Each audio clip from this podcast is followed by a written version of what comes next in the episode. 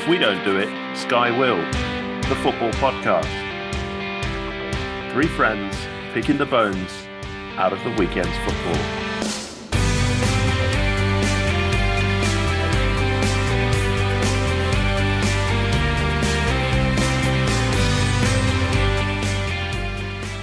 Hello and welcome to If We Don't Do It, Sky Will, the football podcast. We're back for a new season, 2022 23, a crazy rollercoaster World Cup season where nothing is quite as we know it.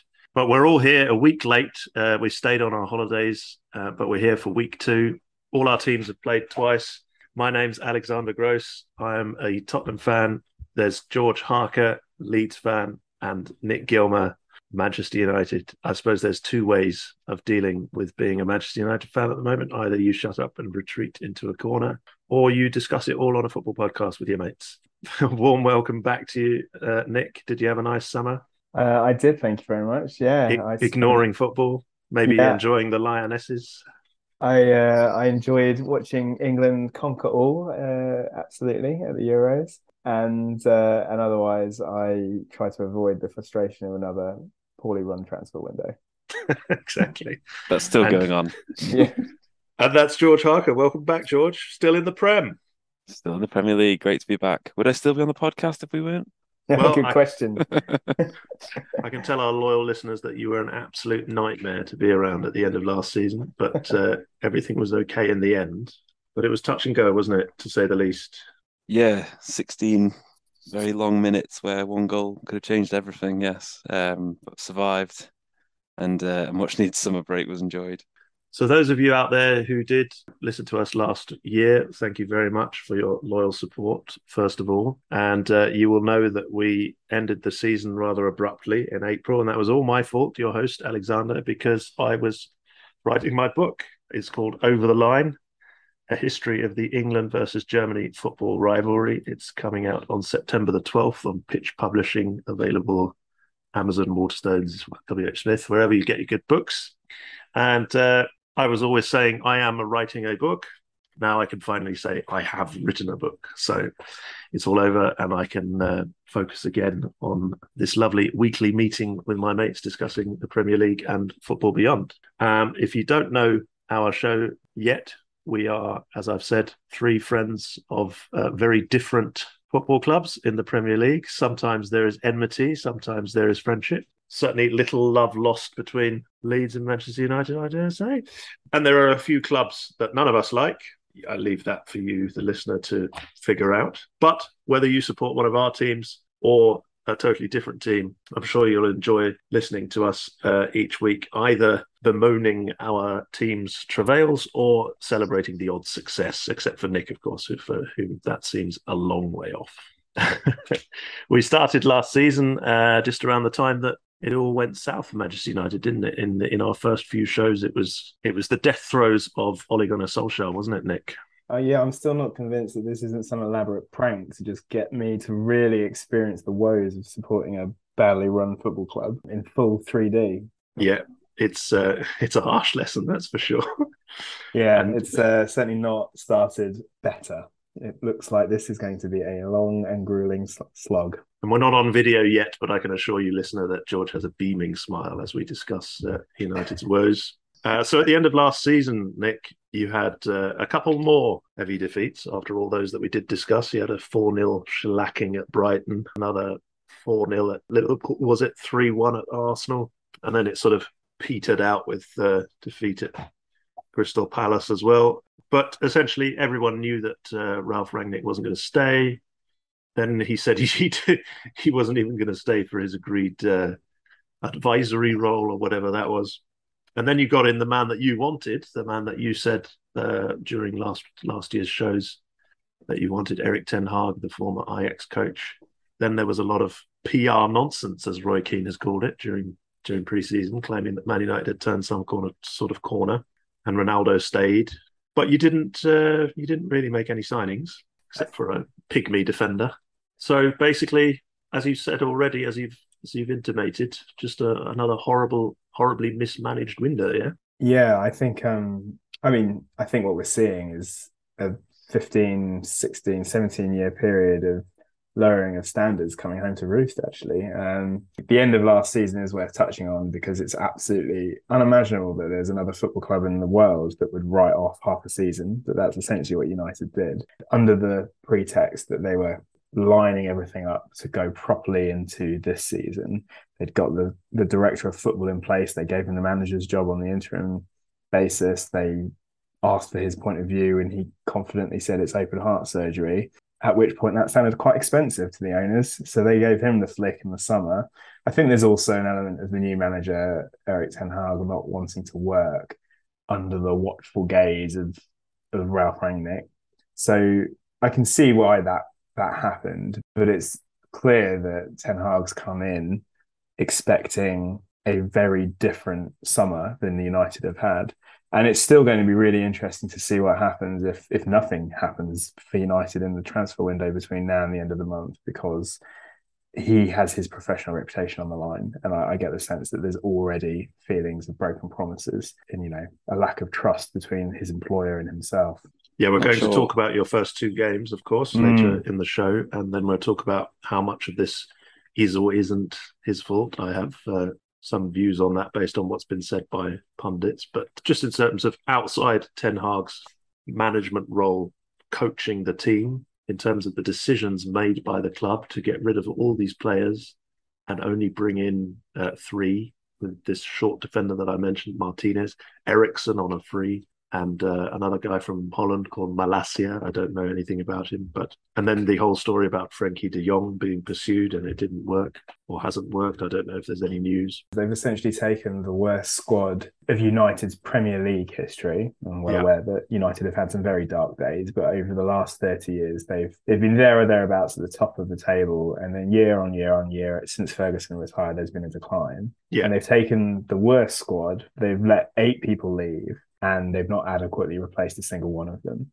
And it's no surprise to see United in this pickle. There wasn't a golden generation. They've also defunded the youth team over the last 10 years. So there isn't a load of kids waiting to get stuck in. And, and it, you know, it's it's a disgrace. I think we can get into the ownership model. I think, to be honest, I think Burnley are in a worse place. They've been taken over in exactly the same way, and they will disappear into obscurity because they've been relegated. Yeah, and the entire squad was gutted. Yeah, amazing where all their yeah. players have ended up. And these leverage buyouts, including now... one who scored against you, Ben Mee.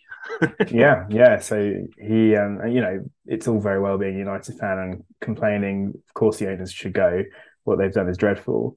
Burnley could go in in their entirety because there isn't going to be the clamour for the global brand of Burnley when they fall down the leagues. Um, I expect United will rise back to the top in the future because it's a sport that rewards the biggest and richest. Yeah, United have just been run awfully for 15 years, and it's no surprise that a bad squad getting worse has resulted in them propping up the table after two matches. Excellent summary, thank you. So on to happier notes, George. Well, let's start with how you were feeling just before the end of last season.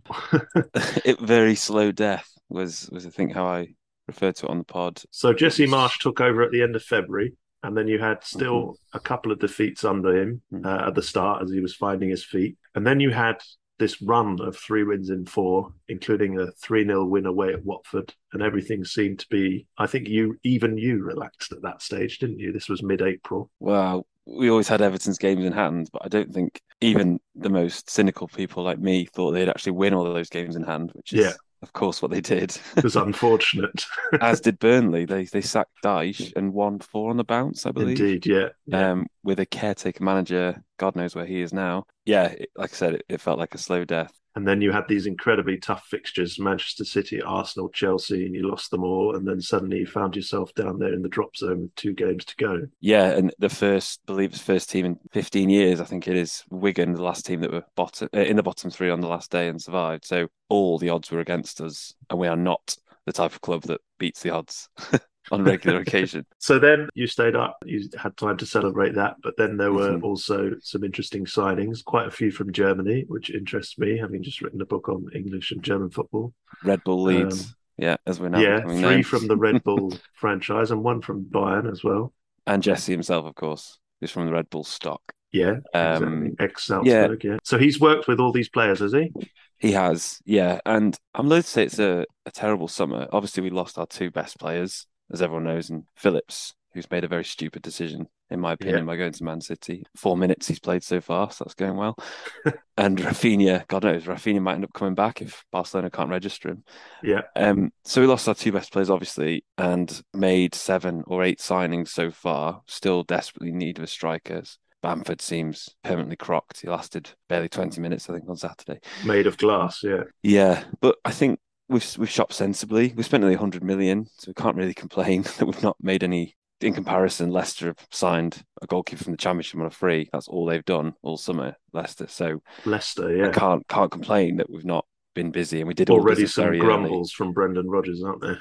Yeah, I half expect him to go in the summer. To be honest, I feel like Leicester going backwards, but that's another another story. So yeah, and so far so good. You know, four points on the board. It took us seven games last season to to win a game, and even that was against Watford. We are bettering our corresponding fixtures from last season. We lost to Wolves last season, and we and we lost to Southampton last season. So we're already doing better. It already seems like progress so far, and we played some nice football. So coping with our two big losses well so far. Saturday is very disappointing. It feels like a loss when you're 2 0 up and draw 2 2 with yeah. like eight, 18 minutes to go. But but overall, you're you're positive ahead of this season that you can uh, stay up again and I, a little bit better, maybe. I think so. And the, the chairman can't keep his gob shut. He did a big interview with the Athletic, and he did he did say the first priority is survival again. So I'm glad the bar's still low.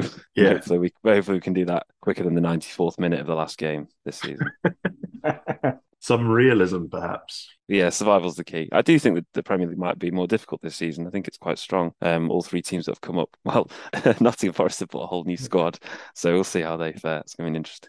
A whole new squad and no shirt sponsor. Notable, yes. Yeah, I like it though. But they had a win yesterday, yeah, so they're on the board. As far as I'm concerned, we left it with me crowing about Harry Kane being the best player in the world and uh, us scoring more goals than pretty much everyone else. Uh, hammering in five against uh, Newcastle, four away at Villa. And then, of course, you have that uh, inevitable Spursy come down with a 1 0 home defeat to Brighton with a last minute goal from Leandro Trossard. And you just thought, oh, here we go again. And uh, the Gooners were going to overhaul us and stretch away. Uh, we couldn't win at Brentford either, so more drop points. But then we uh, won four of the last five and also drew at Anfield. And of course, what more do you have to say than 3 0 at home to Arsenal on the 12th of May uh, in a rescheduled game because they cancelled the January fixture when they would have probably won because we were terrible. Because of COVID, they cancelled it short notice. And we played in mid May, three games from the end, beat them 3 0 on a day when absolutely everything went wrong for them. Holding sent off, penalty conceded, all this stuff was just absolutely glorious. I was away, sadly, uh, doing my writing. I couldn't go to the game, but it was, uh, by all accounts, fantastic night at the stadium. And then, um, in a very uncharacteristic manner for for my club, needing a win on the last day to consolidate fourth and to finish above Arsenal for another season, we just absolutely coasted to a 5 0 win at Norwich with uh, two from Son, two from Kulusevski, one from Kane. And it was just a wonderful sunny afternoon. Uh, so that was unusual. Uh, and then what was also unusual, I think we can credit Fabio Paratici, our uh, kind of director of football, I think we call him, the guy in charge of the signings in, in liaison with Conte. Uh, we did our business early, which is very unlike Tottenham under Daniel Levy. But we signed um, Ivan Perisic on a free, Bissouma from Brighton, Richarlison for about fifty million pounds from Everton. Jed Spence from For- Nottingham Forest, but I think he was owned by Middlesbrough, wasn't he? And we also made a bit of money from selling Steven Bergwijn. So yeah, great stuff. And most importantly, we haven't sold any of our stars, and it looks like um, Kane is sticking around for one more year. So uh, very pleased, and I'll get on to what then actually happened on the pitch shortly. But a lot of positivity around White Hart Lane, around Tottenham. Um, less from me personally, just because I have too much experience for that, but I'm still not too disgruntled.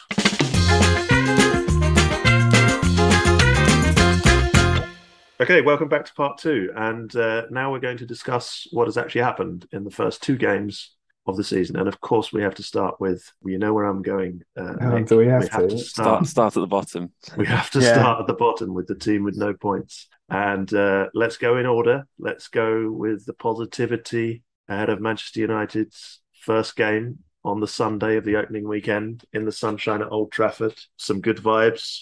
Yeah, there's some the... some annoyance about the signings, of course, as we said, but there were good vibes about a new start, new manager, and then yeah, the, the summer has the, the signings and stuff is an, another sport these days that sort of takes place on social, but you can't get away from the excitement of the sunny first day of the season. Yeah. Anything's possible for at least the first five or six minutes when the ball kicks off. But all of the optimism around a new manager somehow revitalizing a group of players who somehow managed to finish second a couple of years ago evaporated quite quickly and um and I, I think you could see even on his face that he realized yeah. he's come into a club that needs an awful lot of work and it wasn't going to be a case of putting an arm around Rashford and suddenly he becomes the England left winger he was a few years ago and Sancho having had a year of settling in is suddenly going to be the player that left Dortmund he made a big call dropping Ronaldo um, which I think most United fans agreed with, having spent most of the summer trying to get out and not. It wasn't just that though, was it? It was also where he deployed Eriksen. And as a Spurs fan who loves Eriksen, I I thought that was very strange. And then obviously, in hindsight, just an awful decision. It, so when people say, "Of course, this isn't Ten Hag's fault because he's just walked in the door," I mean, those decisions were were his responsibility. Yeah, and you know he's bought a very short centre back, as everyone's had a lot of fun with, and yeah. you know that it, there aren't very many examples of short centre backs in the Premier League being huge successes. So the, he's made some questionable decisions immediately. I think Harry Kane keeping, uh, sorry, Harry Maguire keeping the captaincy is something that's really divided United's fan base as well. Um, and it sounds like from the stories over the last 48 hours, it's divided the dressing room as well. You know, they thought when Lingard and Pogba left that they'd gotten rid of the leaks, but there's a big article in the Manchester Evening News this morning at time of speaking, it was Monday, talking about dressing room bust ups the day before Brighton, uh, the day before the Brentford thrashing, and how you know, Ronaldo's influence is dividing the dressing room, as has the Harry Maguire captaincy. So it's a very unhappy camp. And clearly, he's not spent a huge amount of time with the squad because he hasn't quite got a grip of that. And he is probably very quickly realizing that it's a limited ability squad as well, and trying to yeah. enforce the Ajax way on a bunch of players who are not capable of it. Right, good problem. point. Yes, I was going to say, if we zoom forward to Brentford this weekend, wasn't that more like the manager was actually trying to impose something because just the the manner of those goals. I think especially the second one where they're trying to play out from the back. He's trying to impose something, and it literally just either it's too early or, or they're incapable I, I fundamentally of doing it, it. The the problem that United have been trying to address all summer and have not yet been able to do is the fact that their midfield is not even a top 10 midfield in the mm. look I think you look at teams like Wolves, you look at teams like Leicester, their their midfield is vastly superior. And, and uh, you, you know, mean Fred and McTominay now? Yeah, and Fred and McTominay are now the only options because we let Pogba waltz out for nothing. Garner doesn't seem to get a game. They're desperately trying to get De Jong in there, like he's going to answer the problems. But um, there's not a huge number of Ajax central midfielders who have dominated the Premier League. Obviously, he's spent some time at Barca, and they seem desperate to get rid of him. Uh, but is he going to? There's an awful lot of pressure on him if he does sign. And if he doesn't sign, the optics uh, have just made the club look even more stupid and devalued yeah. the brand even more. So at this stage, you have to wonder why they can't see Ruben Neves sat at Wolves, why they can't see Tielemans sat at Leicester in the last year of his contract, who are proven Premier League players. Um, so United's problem is the central midfield is not good enough to protect the defence and not good enough to start the attack. And United will always suffer. And, and I think the other problem that he has that is really deep rooted is the mentality of that team. When things go wrong, they fold, they buckle. There is no one yeah, absolutely. grabs the game and calmly knows what to do.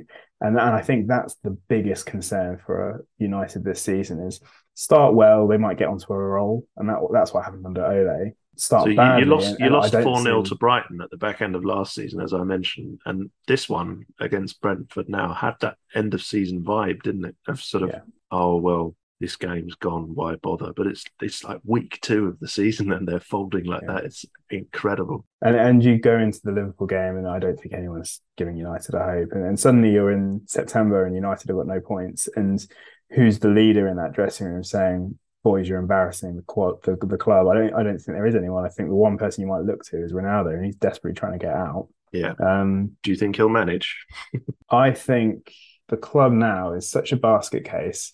I couldn't predict what they would do. I, I, you know, it would be a very but they also seem to float their thoughts out on Twitter in a leak to see. You know, Vardy's been mentioned this morning. Yeah, and the whole And Arnautovic Arnautovic, story. Yeah, It seems like they're making decisions by committee based on what's popular. You know, that's no. You know, if, if the manager wants an Arnautovic, go and get him an Arnautovic. Of course, an Arnautovic isn't good enough, and of course, his history of racism should preclude him from any club that worries about his brand quite as much as United does. But um, either you back your manager or you don't. It's just a weak club and a badly run, Yeah. ineffective business that is going one way. I think um, I, I genuinely, genuinely mean it when I say they're so rotten that they could end up going down. Mm. It could be that story, you know, probably the biggest story since Leeds went down. Sorry, George. But, you know, there's a lot of talent in that team, but literally, I don't know where the next goal's coming from, let alone result. That's probably even bigger than Leicester winning the league, isn't it? United going down.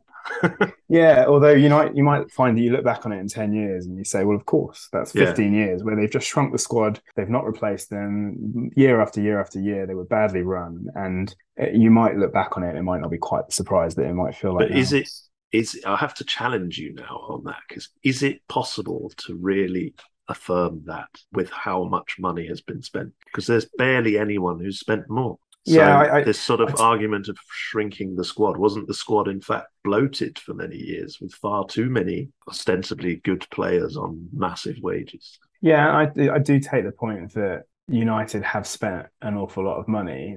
The problem is that they've been so badly run that they've never spent it wisely. And there's a stat on Monday Night Football this evening, actually, which is the red, amber, and greens of United's transfer business over the last decade. And there were two greens that Gary Neville mentioned. One was Zlatan Ibrahimovic, Bruno. and, and the other was Bruno. And I think Bruno is a bit of a stretch, to be honest, because Bruno has been dire for a year. Yeah. yeah, Um, and Zlatan Ibrahimovic played for a year and, and then he did his knee. So um, I think, of course, they've spent a lot of money, but by United standard, they haven't. I, our actual might in the market has been undermined for a long time. And of course, they've spent it so badly and they've had such chances and bankers making the footballing decisions that every single transfer is questionable. it's it's barely believable that spending money you're going to have to now because the season started. If you want to get players of any caliber, you're going to have to pay over the odds because they're all to be playing for their clubs. And your squad now might be your squad for the season Yeah. because it's too late now to be signing. De Jong as an example, like surely they must have had some sort of intuition that he wanted to come. Otherwise, they wouldn't have bothered just going for it in You'd the first place. so. But it Yeah. doesn't sound like he does. You know, now Rabiot is being talked about in France, who is, of course, the best player you want to drop into a troubled dressing room.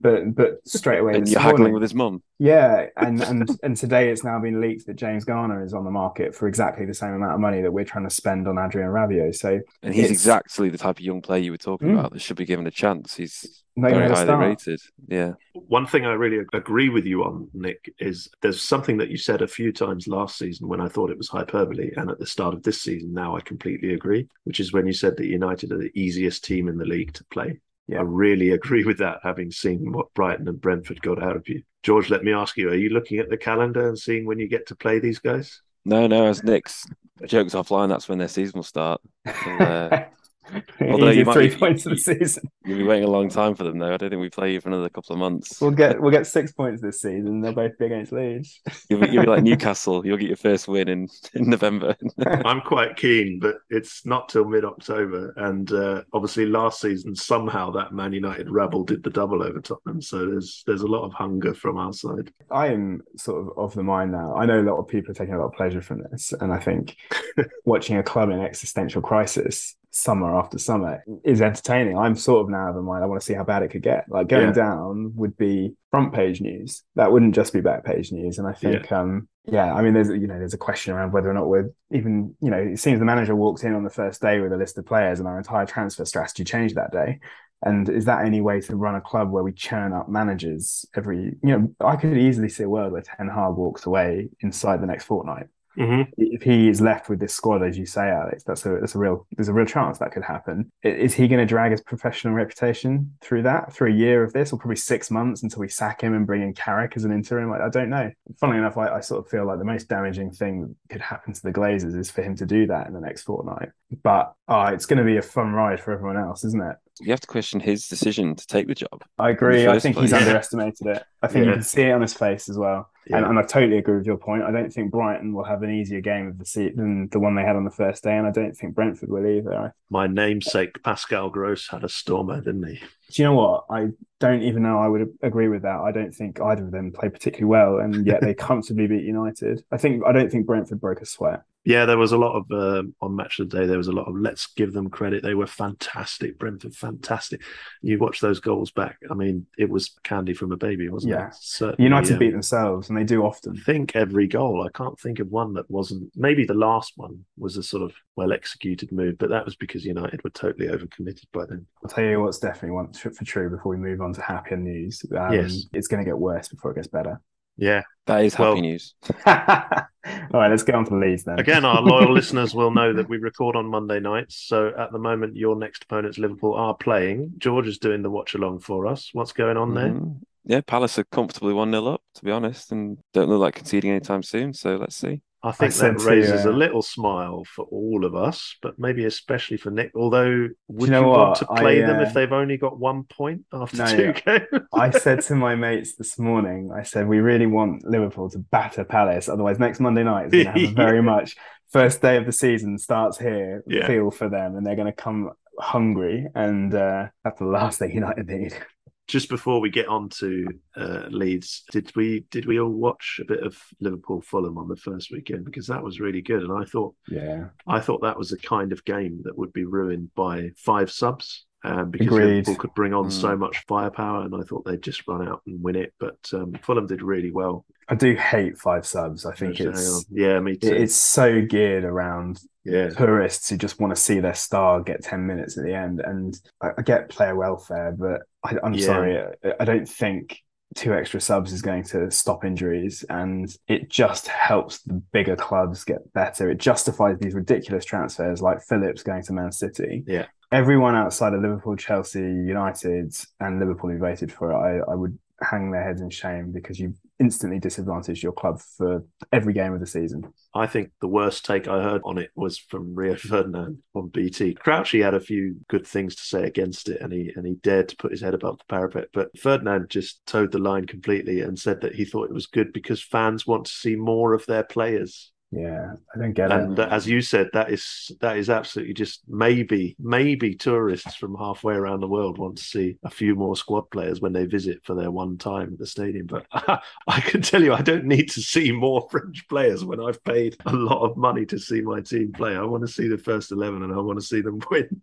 Yeah, I, I think um, they could have done what they've done in Italy, which is maybe extend the benches. You have more of the squad on the bench, so that when you are winning comfortably, you get kids to have a chance, like like Foden has had at City. You know, last ten minutes of matches that were comfortably won. Because these big clubs, otherwise, they've got seven internationals sat there, and I just don't see a path into the first team for Yeah. players like James Garner at United.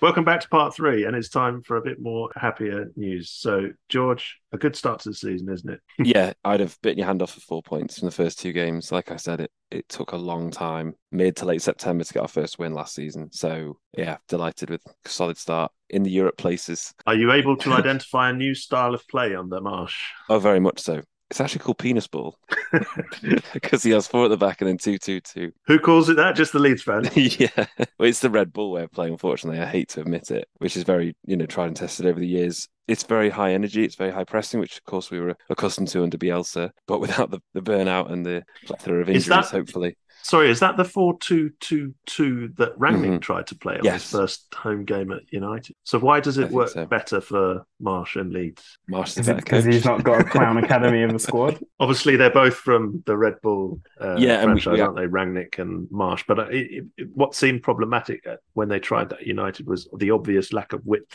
Is that not uh, shown itself? It it did towards the back end of last season and in pre-season, but I think I don't know if it's fan pressure or what, but there's been there was so much talk about width, width, width. He seems to have got the message because you've got Jack Harrison, who had an amazing first season in the Premier League. It was um, playing much further back or centrally, which is not his position. He's a winger, um, and obviously had Raphinha, who's a born winger, and they were both too much inside. So no, we've seen a lot more width at the start of this season. And uh, on Saturday, had uh, Ralph Hasenhüttl, who's also obviously from Red Bull stable, um, playing the exact same formation and style, and it was a well, ended in a draw, obviously, because they played yeah. the exact same style of football. But it's it's looking positive. The signings seem to have bedded in really well.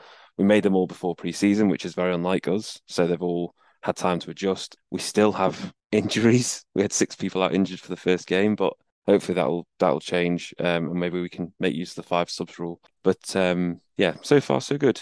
Looking forward to Chelsea. More than I was at the end of last season when yeah. I stu- stupidly made the trip from the Isle of Man to go and watch us get battered 3 0. Yeah, I, I watched your game and I don't necessarily fear playing them. And it's it's at Elland Road. So, no, looking forward to it. And then you've got Barnsley. Nice little break. yes.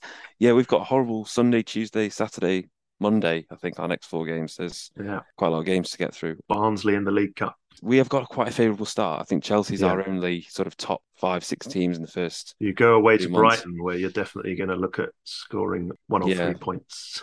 yeah, very much so. And then I think we've got Everton at home, which should be a guaranteed three points. Surely they're going down. So yeah, a favourable start. It'd be good to get some decent points on the board for the uh, winter break. Well, of course, the return of um, the much loved Frank Lampard to Elland Road at the end of August with Everton. Yeah, if he's still there, yeah. yeah. Nick, did you see Meslier's Howlers this weekend? I didn't, unfortunately, but I just I just know that they're there. he was man of the match in the first game, so yeah, he let down. one right through him. did he? I, I wouldn't swap David De Gea for him. Let's say that. Even after, even after yeah, the I, last game, I was joking. I was joking. I think, to be honest, a training came. David De Gea looks troubled at best. Yeah. so on we go to the Tinder box that was Stamford Bridge. Who watched this game? Yeah, best game of the season yeah, so far. Great. Fantastic. It's it's the best game of the season consistently at the moment, year yeah. after year. So everyone's saying that. Um, you said it yesterday during the game. Fantastic uh, fixture, so much fun. Lots of uh, match reports saying the same thing. It was a, an advert for the Premier League and all of that. George, you got an update from Anfield? Yes, big summer signing Darwin Nunez has just knotted someone and been sent off. I know why. Is can you uh, can you confirm that the pitch is dry? and is yeah. it still one 0 Still one 0 and he's not going off quietly, so could be repercussions. I don't know if you can see that. I've had eighty WhatsApps about right. this. Sorry to interrupt. okay. Hashtag breaking news live on the pod. A meeting of troubled giants next Monday, then Nick. Maybe that is. And it oh, looks like I'm giddy. their big signing will be suspended, so that'll be good.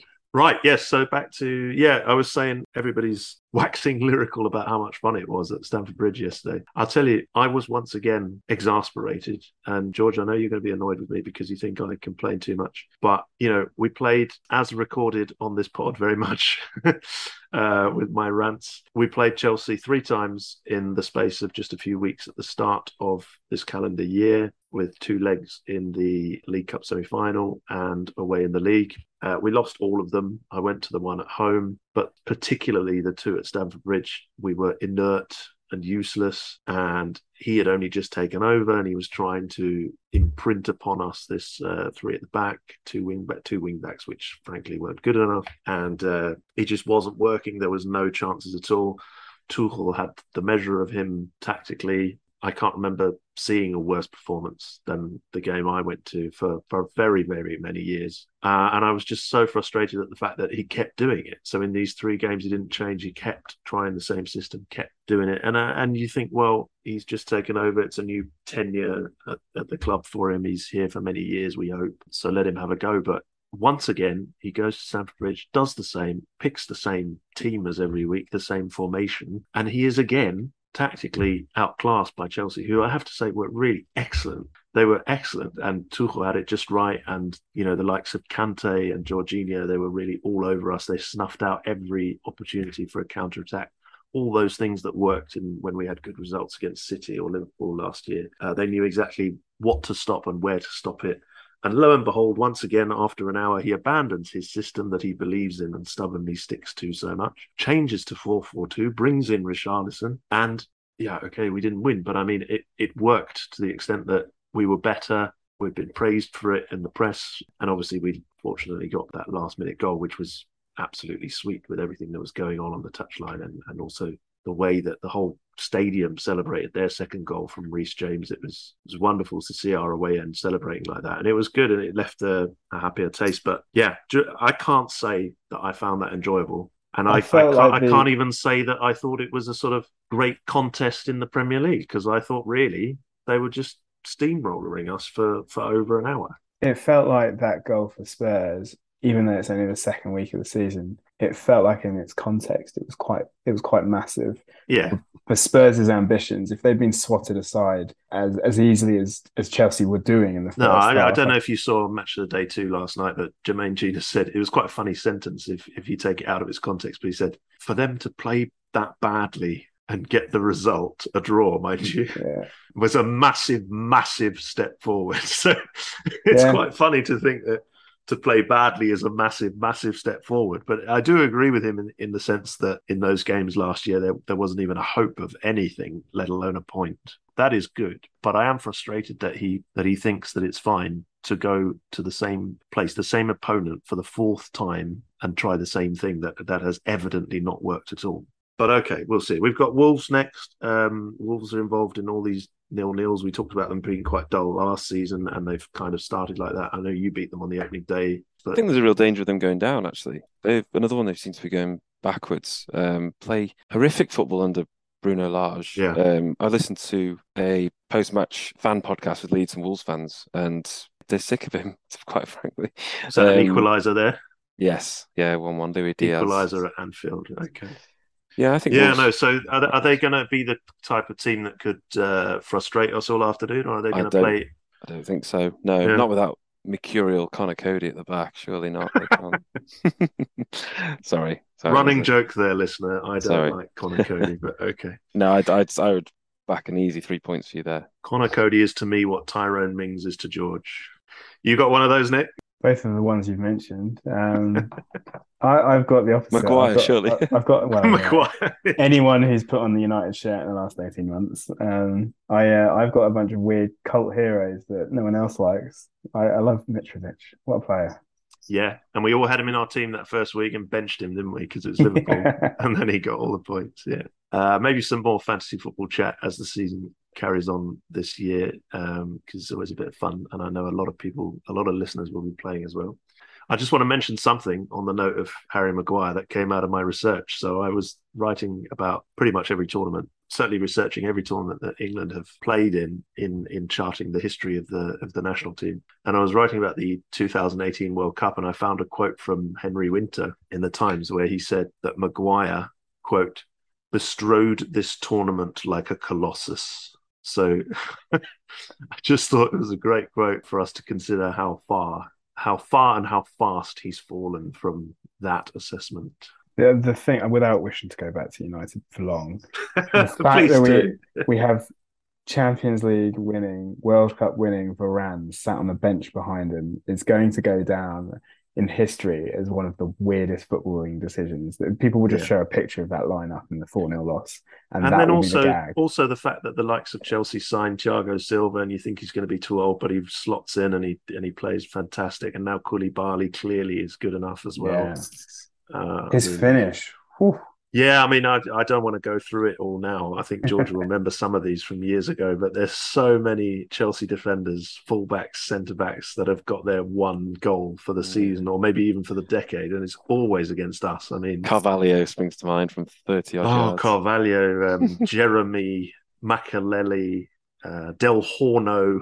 Oh, there's there's a lot. Yeah, maybe Mario Melchiot. I can't remember. I mean, you choose how far you want to go back, but they all get a goal against us. Koulibaly, the latest. Anyway, shall we wrap it up there for this week? Next week, we've got, well, Nick, you said you found a way to get out of having to be in our company as you get uh, your pants pulled down by Liverpool. So I'm uh, going into hiding for a week, maybe longer. so yes, happens. listener, as last season, we will have friends of the show on now and then, especially when somebody needs to uh, skip a week. So expect uh, a fresh voice next week. George will be with me, of course. You've got Chelsea I've got Wolves, so let's hope there's more points for us to celebrate. And uh, as we as we continue this season, we'll talk more about the strange structure uh, with the World Cup wedged in the middle of it. There's eight games before an international break, then another eight games before the World Cup, and then we're all back on Boxing Day with the league. So we'll talk a bit more about that. And whenever there's time, we'll also squeeze in um, stuff from abroad, international football, what have you, any other business, etc. Anything we care to mention, really. Um, thanks for listening. And uh, thank you, Nick, for joining us, especially given your club's circumstances. Always a pleasure. More front than Southend. And uh, George, I'm glad you're calmer than you were in April and May. Give it time. I thought I was going to to lose back. you there. Yeah, Um, good to be back. see you next week, guys. Thank you so much. Bye bye. See ya.